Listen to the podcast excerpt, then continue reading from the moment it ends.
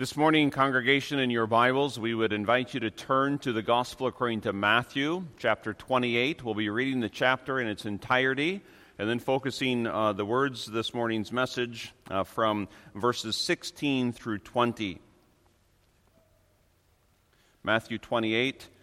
We begin reading at verse 1. We'll read the entire chapter, but then focus our attention especially upon verses 16 through 20. Hear now together the reading of the Word of God.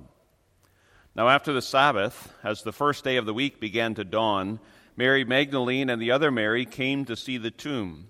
And behold, there was a great earthquake, for an angel of the Lord descended from heaven and came and rolled back the stone from the door and sat on it. His countenance was like lightning, and his clothing as white as snow. And the guards shook for fear of him and became like dead men. But the angel answered and said to the woman, Do not be afraid, for I know that you seek Jesus who was crucified. He is not here, for he is risen, as he said. Come, see the place where the Lord lay. And go quickly and tell his disciples that he is risen from the dead. And indeed, he is going before you into Galilee. There you will see him. Behold, I have told you. So they went out quickly from the tomb with fear and great joy and ran to bring his disciples word. And as they went to tell his disciples, behold, Jesus met them, saying, Rejoice. So they came and held him by the feet and worshipped him. Then Jesus said to them, Do not be afraid. Go and tell my brethren to go to Galilee, and there they will see me. Now, while they were going, behold, some of the guard came into the city and reported to the chief priest all the things that had happened. When they had assembled with the elders and consulted together, they gave a large sum of money to the soldiers saying, Tell them, his disciples came at night and stole him away while we slept. And if this comes to the governor's ears, we will appease him and make you secure. So they took the money and did as they were instructed, and this saying is commonly reported among the Jews until this day. Then the eleven disciples went away into Galilee, to the mountain which Jesus had appointed for them. When they saw him, they worshipped him, but some doubted. And Jesus came and spoke to them, saying, All authority has been given to me in heaven and on earth. Go therefore and make disciples of all the nations, baptizing them in the name of the Father and of the Son and of the Holy Spirit, teaching them to observe all things that I have commanded you. And lo, I am with you always, even to the end of the age. Amen. Uh, thus far, our reading from the Word of God this morning. Congregation of the Lord Jesus Christ, as noted in the bulletin and also as we mentioned uh, before the call to worship, uh, the consistory has designated this Sunday uh, as a mission emphasis Sunday, uh, a Sunday in which we focus our attention especially upon uh, the mission mandate that is given to the Church of the Lord Jesus Christ. Uh, imagine for a moment, by way of introduction, some of the big events that have occurred in human history. And, imagine that you had a part to play in some of those big events. Uh, boys and girls, uh, you might think of the building of uh, a national monument. Uh, you might think of some uh, enormous construction project, the construction of the Hoover Dam. Uh, or if you're from Michigan and familiar with Michigan, you might think of the construction of the, the Mackinac Bridge. Imagine if you had a part if you could tell your, your children and your grandchildren, I worked on that. I, I helped build that. Now, these structures are, of course, strong. Uh, the engineers and the experts tell us that they will last for quite some time. Uh, as the, the dam holds back the Colorado River and as the bridge spans uh, the Great Lakes. But, but imagine if we could say that we had a part in something even bigger, something even greater. Imagine if we could say, for all of eternity, that by God's grace, in His providence, we had the opportunity to put our hand to a construction project that advanced the kingdom of the Lord Jesus Christ. Well, I would submit to you this morning that we have such an opportunity and that the church has such an opportunity. Uh, not to build structures out of concrete and steel, but to build a kingdom. A kingdom by the way of the work of the Lord Jesus Christ. A kingdom uh, of the elect being gathered in. A kingdom of men, women, and children who hear the glad tidings that there is salvation in and through the Lord Jesus Christ, and who then come to embrace that news as the Holy Spirit works within their hearts. They come to repent and they come to believe, and the kingdom of heaven advances day by day, week by week, year by year. Uh, our text of Scripture that we consider this morning, uh, I, I believe for most of us, is a well known passage, often referred to as the Great Commission. It records these words of the Lord Jesus Christ to his disciples, that nucleus of the apostolic church. You'll notice that these words occur after Jesus has accomplished redemption, after his death, after his burial, after his resurrection. So we might say the work of redemption has been accomplished, although there are a few steps of his exaltation that yet await. He will ascend into heaven, and even now he sits at the right hand of the Father directing the events of the universe uh, to fulfill his purposes. But Jesus commissions, and that word just has this definition a word of instruction or command or duty given to a person or a group of people. So Jesus, as the one who has accomplished redemption, gives this command, gives this duty, gives this responsibility to his church, to the apostles. And the word apostle has this definition of one sent on a mission, especially the mission to preach the gospel.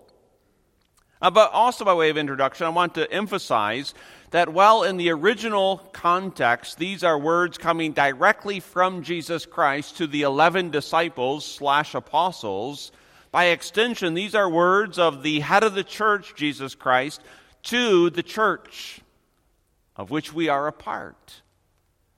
And so, yes, these words first were directed to those 11 men who had been chosen to be apostles, but these words also are directed to you and to me as part of the church of the Lord Jesus Christ.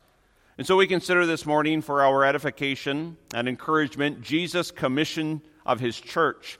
We'll notice, first of all, the task in the commission, then, secondly, the scope of the commission, and then, thirdly, the confidence from the commission.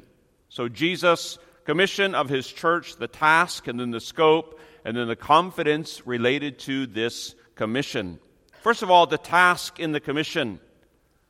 I just simply want to say this, first of all, the church is in danger of being distracted. The church is in danger of being distracted, especially in the Western world. What should we do? There seems to be so much that we should do. Shall we as a church, shall we as the Christian church, shall we advocate in all sorts of activism? Uh, should, we, should we fight for uh, green energy? Should we fight for the reduction of a carbon footprint? Should we fight for universal health care? Or should we fight against a one payer health care system? Should we become politically involved? Should we support certain candidates or certain political parties? I would submit to you that in all of this, we are in danger of being distracted. The Lord Jesus Christ gave a very clear commission to the church as an institution. And that clear commission is a very focused task. Now, there is much that we are called to do as individual believers in our lives. But as a corporate body, as a church, the proclamation of the gospel must always be first and foremost uh, in our minds and in our attention. This is our primary mandate. Uh, and, and, there is a, a, note of simple focus with this mandate. Uh, the Lord Jesus Christ, after the accomplishment of redemption, before his ascension into heaven, he does not give a long list a confusing list to his church. He does not say, do this and then do this and then do this and then do this. He gives them basically one task. And that task uh, is a specific goal go and make disciples. Yeah, you notice it's very straightforward, even in the grammar uh, of verse 19. Go, therefore, and make disciples of all the nations. Well, this goal can be described grammatically to make disciples, or, or, or what we call in the study of missions to be a self propagating church. The church of the Lord Jesus Christ uh, is to be engaged in the action of making disciples by spreading geographically and numerically by the production uh, of growth. Now, this applies both within the generational lines of, the covenant, of the realm of the covenant, but it also applies as we go forth in the nations. As, we go, and you notice that that's a repeated instruction in Matthew 28. It's given to the women go and tell. And now it's given to these 11 apostles go and tell as you go throughout life. Now, just in passing, you notice that the church should never just huddle themselves together and say, well, let's just hunker down and, and pray that the end comes very quickly so we don't have to do anything. Well, certainly we pray that Jesus Christ returns, but in the meantime, in the time in which he uh, is in heaven, we have this instruction to go and make disciples. Well, what exactly is a disciple? A disciple is a learner who, in the process of learning, becomes a follower. So Jesus says to the church, Go and make disciples. And again, a disciple is a learner who, in the process of learning, becomes a follower. And so this implies that the whole person must be addressed in the making of a disciple. Uh, the whole person must learn in, in their mind, but also in their will and in their affections, that they might come to know the Lord Jesus Christ, and that they might come then knowing who Jesus Christ is and what he has done, that they might then deny themselves, take up their cross, and follow after the Lord Jesus Christ. And just in passing, this also brings this a note of reflection. Are, are you and I disciples? Are, are you and I denying ourselves, taking up our cross of Christian discipleship, and following after the Lord Jesus Christ? This is the goal of the Christian church in her task to make disciples.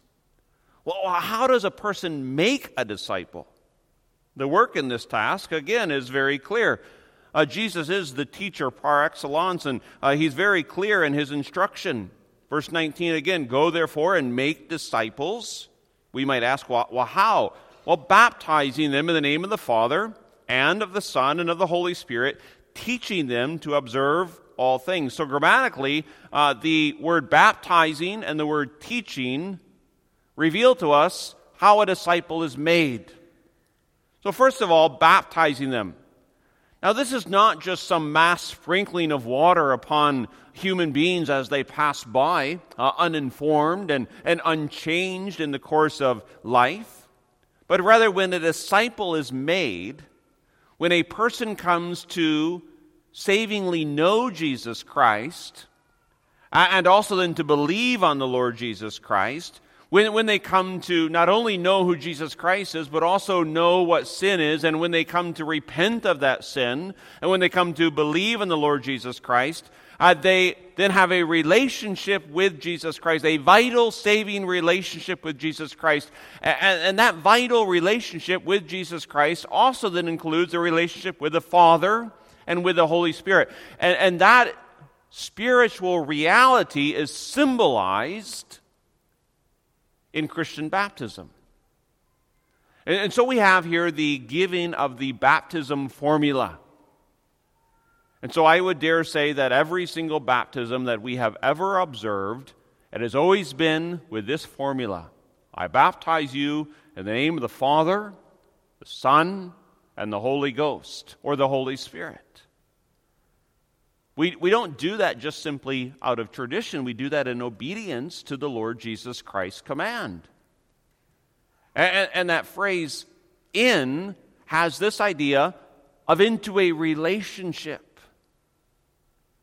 So, disciples, Christian disciples, are made when persons are brought into a saving relationship with the triune God through the active exercise of faith. Now, certainly, there you see the importance uh, of the work of the Holy Spirit. For no one can call Christ Lord except by the powerful work of the Holy Spirit. But the Spirit uses means.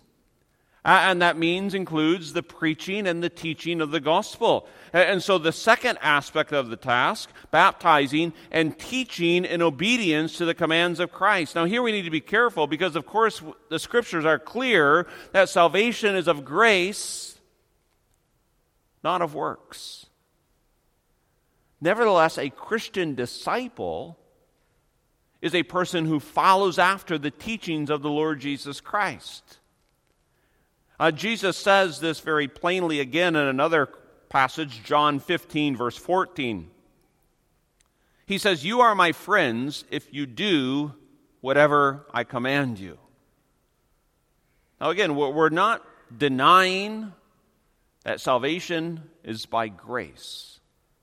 But when grace is experienced in the life of a person, that grace includes the grace of sanctification, the grace of turning away from an old way of life and turning to a new way of life. And that new way of life includes the display of gratitude by the holiness of life. And so, Jesus, again, you are my friends if you do whatever I command you. And so, the Christian church must be a preaching church, but must also be a teaching church. Proclaiming and instructing in who Jesus Christ is and in what he has done, but also then in unfolding the commands of Jesus Christ, the moral implications uh, of discipleship what it means to follow after the Lord Jesus Christ. And, congregation, this is going to demand all of the spiritual energy that we can muster because of the darkness, the pervasive darkness and ignorance and folly of our society. You can think of just one example in which this could be applied. We are living in what cultural commentators say uh, is the post sexual revolution. Uh, and all around us, we see absolute defiancy against the created ordinances as it relates to human sexuality. Well, who is going to instruct biblically in these matters? The world is not going to. It must be the church. And so the church must clearly explain, proclaim, and teach the moral imperatives of a new life, of a holy life, of a Christian life. So, what are we to do as a Christian church? Go and make disciples, baptizing them and teaching them. Well, if we understand then our task, the next question, well, where are we to do this? And that brings us into the scope of the commission. Uh, and, and here again, I, I marvel at how effective Jesus Christ is as a teacher, and his effectiveness, again, is in his simplicity. And so he very clearly instructs his church where they are to do uh, this task when he says, Make disciples of all the nations. And so the description uh, of this scope is all the nations. The church is commissioned not just simply to focus on their own ethnicity. The church is commissioned not just simply to focus on their own locality, but rather to have a perversive, pervasive spread throughout all nations. Uh, and, and we could just also note that racism should have no place within the church. Uh, we are those who understand that all men come from one Father. We understand that all mankind shares one blood, so to speak, biblically speaking. We understand that there is one Lord and one Savior, and that in the new heaven and the new earth there will be uh, a, a multitude of people made up of every tribe, of every nation. And so we ought to have this perspective that we will go to the nations to the nations with an indiscriminate call of the gospel. And I've often thought that this is the most liberating thing for the church. We do not have to wonder if we can bring the gospel to a certain people. You know, it's not like we have to sit in some marketing strategy and think, uh, can, can we bring our message to this group of people? Can we bring our message to this group of people? Think of all of the energy that is spent in, in marketing and in advertising, analyzing certain demographics to see if it is a suitable audience for, for your product. Now, we certainly don't want to think of the gospel as a, a product in that type of way. But as a gospel minister, and we also as a church, we don't have to sit and think, well, should we preach the gospel in this area? Should we preach the gospel to these people? The answer is always yes. Well, why? Because of the Great Commission. Go into all the nations. Now, certainly we understand that providence leads in certain areas for certain congregations. We ourselves are limited in our resources, and so we, by ourselves, as a local congregation, cannot bring the gospel to all of the nations. But the church, the church considered broadly speaking, can and must go forth wherever there is a human person and preach the gospel of the Lord Jesus Christ.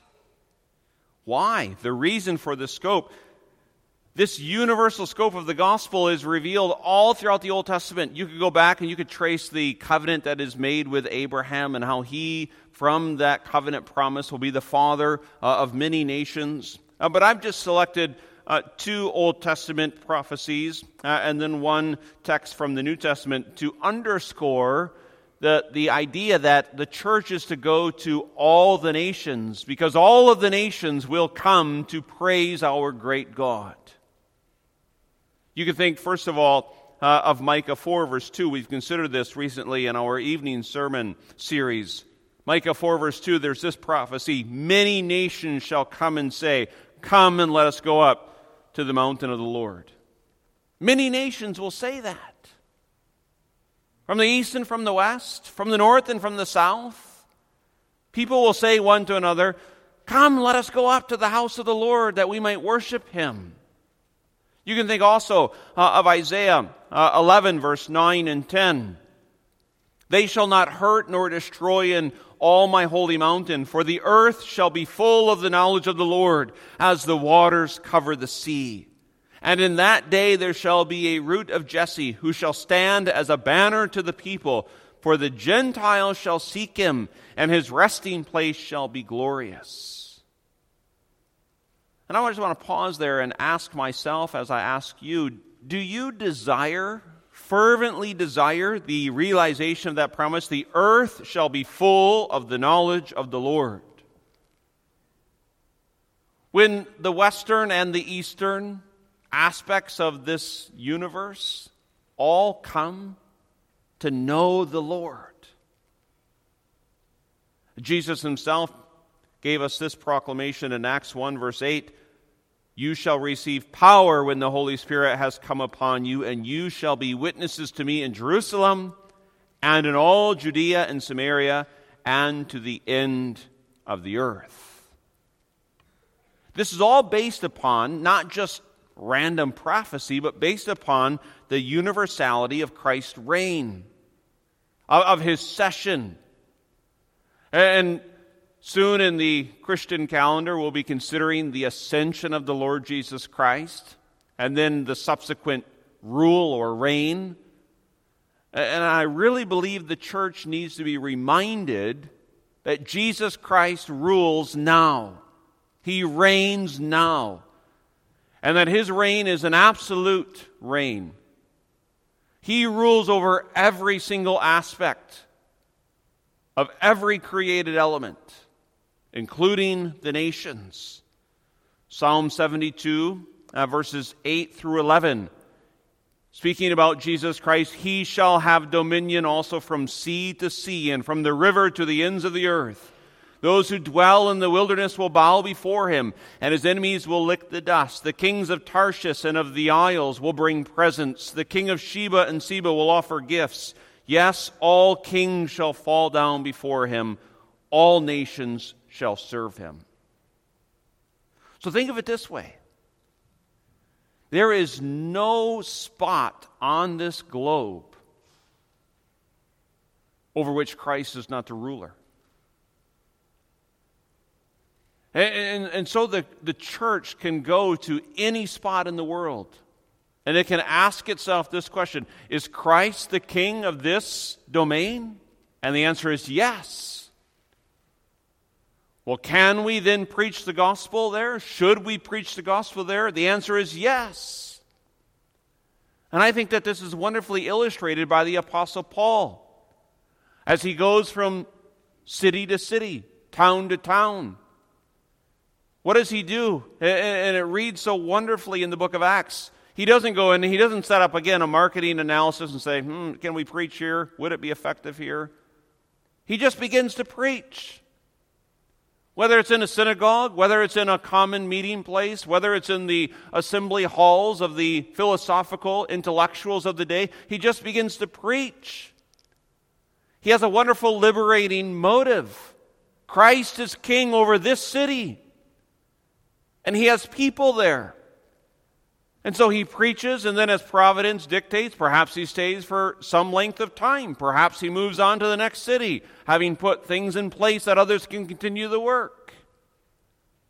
But you and I, we need to, I believe, rediscover the fact, whether it be Pella, whether it be another city in Iowa, whether it be uh, on the West Coast or the East Coast, or whether it be outside of our nation Christ is the King.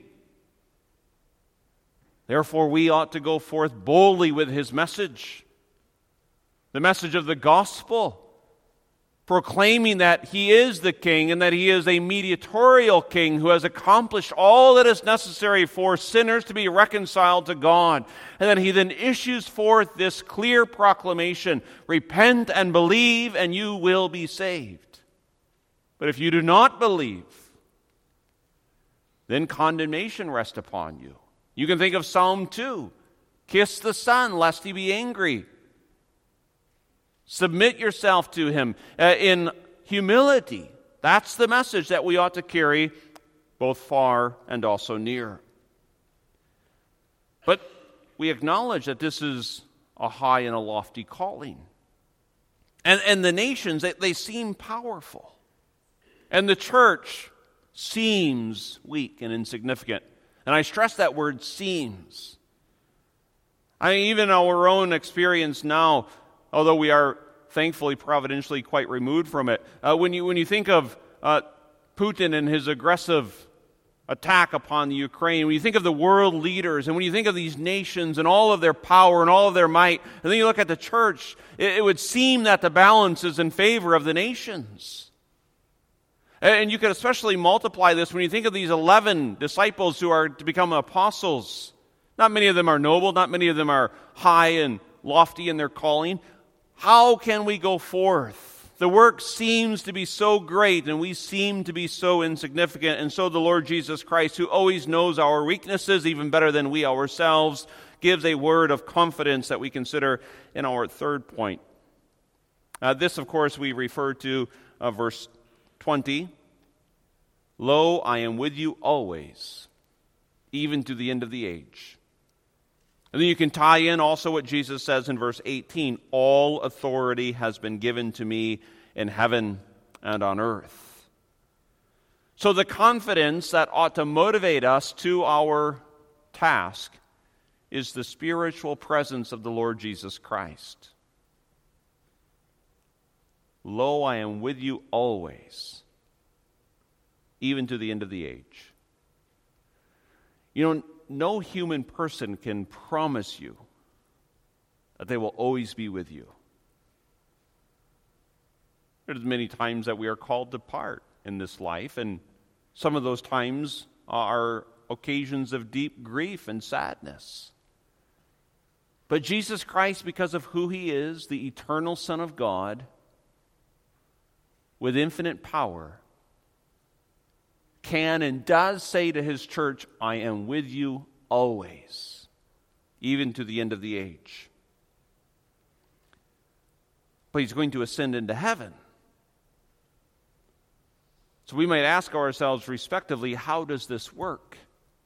He's going to tell his church, I am with you always, and then he's going to ascend into heaven. Well, our Heidelberg Catechism uh, is extremely helpful here uh, when it speaks uh, in question and answer 47. It asks this question But isn't Christ with us until the end of the world as he promised us? It gives this answer Christ is true man and true God. In his human nature, Christ is not now on earth, but in his divinity, majesty, grace, and spirit, he is never absent from us. In his divinity, that is, in his divine nature and in his divine power, in his majesty and his grace and his spirit, he is never absent from us. And you can think also of what the Lord Jesus Christ said to his early church in Matthew 18 when they were charged with uh, the, the difficult task of the exercise of Christian discipline. He then gives this promise in Matthew 18, verse 20 For where two or three are gathered together in my name, I am there in the midst of them. So, yes, the church does face uh, a formidable foe with the ungodly nations, but she has the basis to march forward with a certain note of confidence and optimism, not based upon herself, not based upon the fact that she's so gifted, she's so talented, that, that we're so good at this mission work, that we're so good at evangelism, but our confidence is Jesus Christ has said that He would be with us and that He would never leave us. J.C. Ryle, uh, the, the rather famous bishop from the 1800s, says this in relationship It is impossible to conceive words more comforting, strengthening, cheering, and sanctifying than these. Moses had a prayer when he was called to lead the Israelites out of Egypt. And in essence, he said to the Lord, if you do not go up with me, don't send me. I'll be honest with you, there's times in which I face Sunday mornings and Sunday evenings and the pulpit with something of that prayer. Lord, if you're not going to go with me, I don't dare go.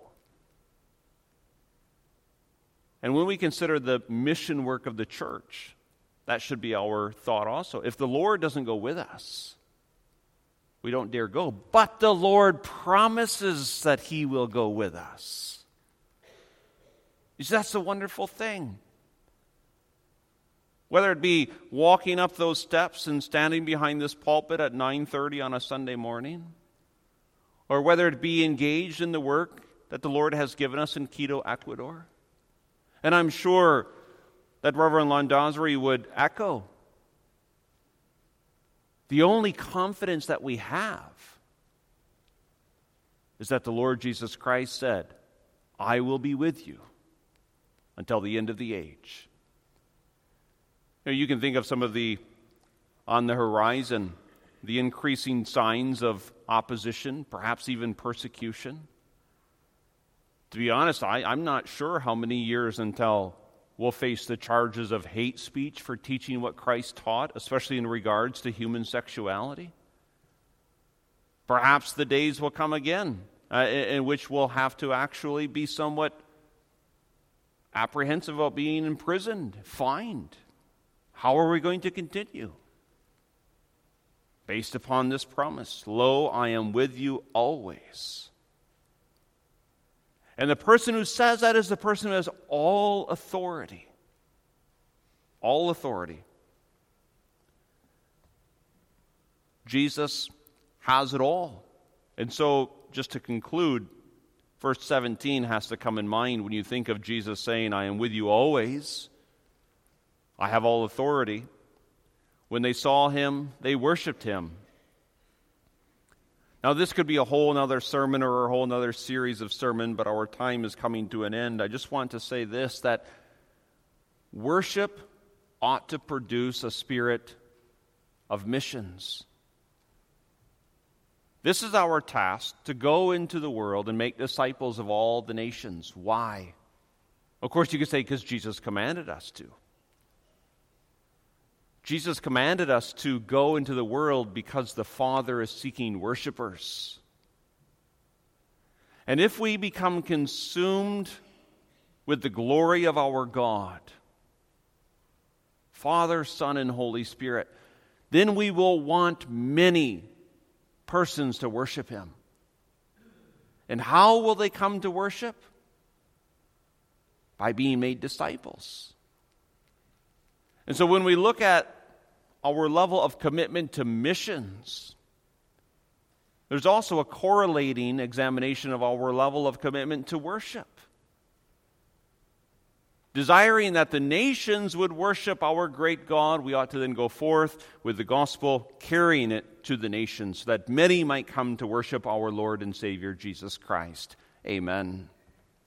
Our Heavenly Father, we thank you for the simplicity of the teachings of our Lord and Savior Jesus Christ. Although they are simple teachings, we do confess that they are difficult for us to carry out because of our own weaknesses. And so we ask that you would strengthen us by your word and by your spirit. Grant us uh, a focus, a clear focus uh, as a local congregation that we have this wonderful opportunity, but also this solemn responsibility to go and to make disciples of all the nations, baptizing them and teaching them, knowing that you are with us always, even to the end of the age, that you have all power and authority and might. Uh, so hear our prayer for the sake of the Lord Jesus Christ and motivate us for the work of missions. We pray this for Jesus' sake. Amen.